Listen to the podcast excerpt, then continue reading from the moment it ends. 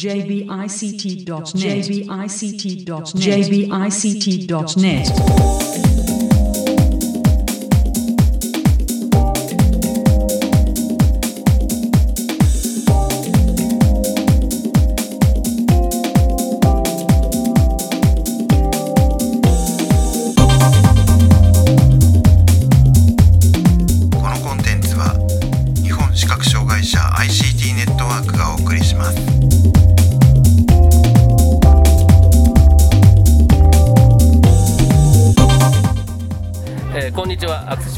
情報サイトアクセルとお設立準備中の日本視覚障害者 ICT ネットワークの共同制作でサイトワールド2016の模様をお送りするポッドキャストです。中根です。はい、辻です。はいよろしくお願いしよろしくおます願いします。今回は日本テレソフトの畑野さんへのインタビューの模様をお送りします。えーそれでは早速お聞きください。サイトワールド2016日本テレソフトさんのブースにお邪魔しています、えー日本テレソフト畑野さんにお話を伺います。よろしくお願いします。はい、よろしくお願いします。はいまず簡単に、えー、と今回の出展の概要を教ええていただけますか？はい、えっ、と当社はまずあの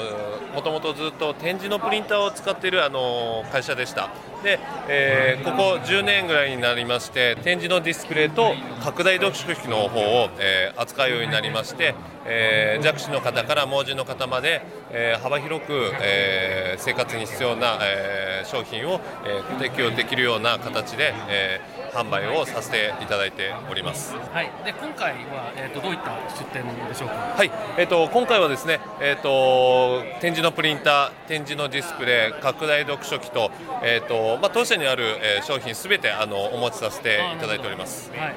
でそのな、はいその中でえっ、と今回ちょっと目玉として、えー持ってきているのが拡大読書機の中に、えー音声日本語の音声を組み込みしまして、えー OCR の機能を使って、えー読ませるという、えー機械を、えー持ってきております。これは、えーとえーいわゆる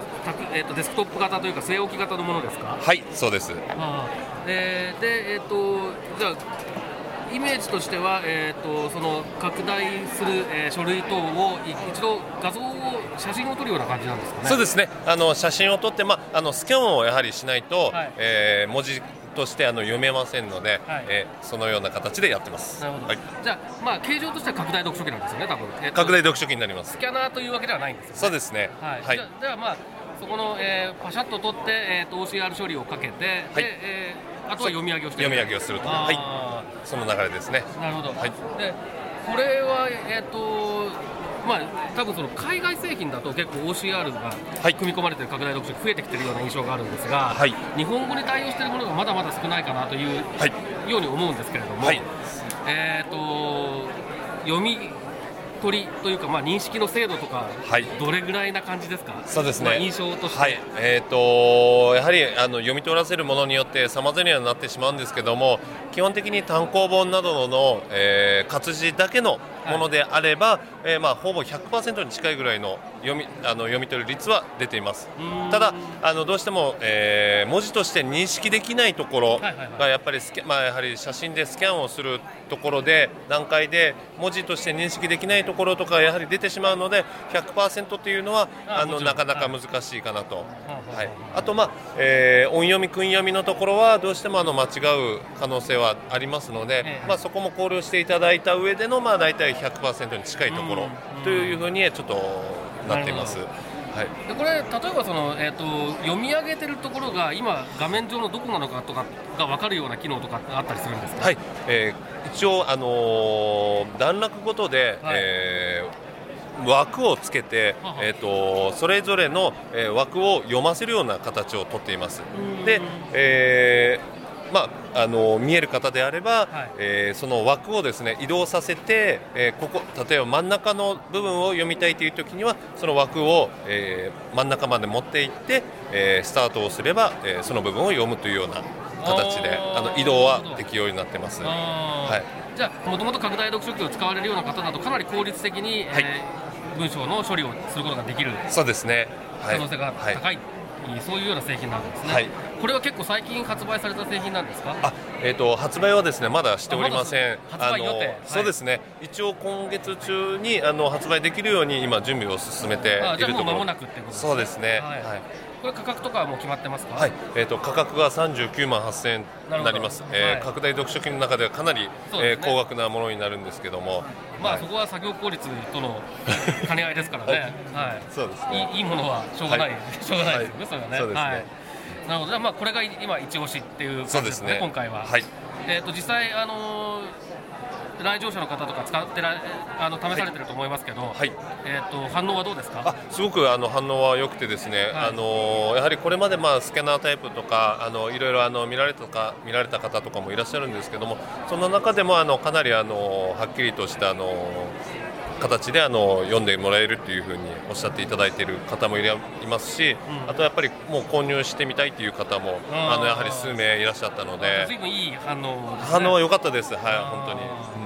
うんはい。ただあのやはりまだあの発売ができないというところはあの、ええ。一つありましてあのやはりこの機械でできるものとできないもの、うん。あのいいところ悪いところのやはりあの比較っていうのがまだやはりできてない。なのであのお客様によってあのその生活スタイルに合うものを例えばえー昨日のお客様であれば音楽の、うん。えー譜面を読みたい。でもはい。実際に譜面が読めるかどうかはわからない、そうですね。はい。うんだけどあの購入したいということで、あのーそういったものもちょっとやっぱりこちらの方で試してみないといけなかったりしますので、まだちょっとそこの部分で時間がちょっとかかってます。なるほど。はいでまああのこういった展示会とかでね実際に、えー手に手を手に触れてみて手で触れてみてあの、購入の判断材料にされる方も多いとは思うんですけれども、あの今後、まあ、今回サイトワールドはもうこれすぐ終わっちゃいますけれども、はい。今後こういった形の展示会ですとかそういったところで実際にあのちょっと見てみたいなっていうような人が来られるような足を運べるような機会っていうのはありますか？はい、えっ、と主要なあの地域の、えー販売店様の方にはあの貸し出しの方を進めております。まあ都内であれば、えー新宿の朝あの四谷の朝倉メガネさん、はいで、えーまああと県外の、えー主要なところに、えーまあ数台ですけどちょっと出させていただくような形、あとはえっ、と各展示会ですね、はい。そちらの方にはあの出展をしてあの出させていただきたいなと思ってます。なるほど、はい。でそういったまあ、見て見てみたいっていう方でちょっとよくわからない方はお問い合わせいただければというようなはい感じでしょうか。お願いいたします。はい、えっ、とまあえっ、と一押しの製あこれ大事なこと忘れたえっ、と、はい製品名を教えてください。そうですね。はい。えっ、と製品名がですね、ダヴィンチプロと言います。ィンチプロ。は。はいい。はい、じゃあ、まあ、あの一応その一押しのダヴィンチプロについて、えーとは中心に伺いましたけど他に何かあの、えー言い忘れたこと付き合い足したいことその他宣伝等ございますか？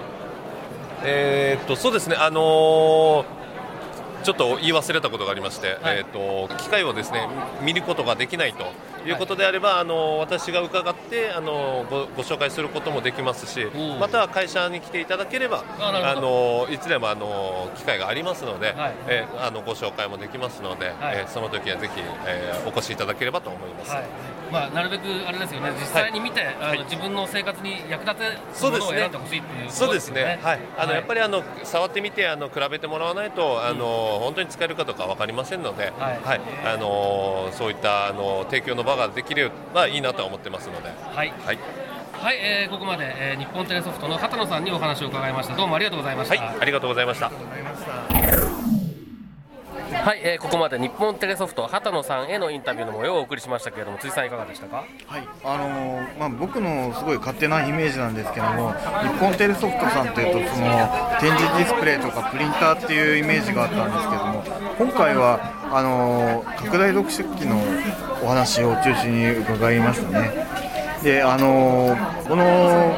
拡大読書 OCR 機能がついてて、まあ、あのー原稿を音声で読むこともできるということで、あのー非常に面白いなと思って、あのーお話をお聞きしました。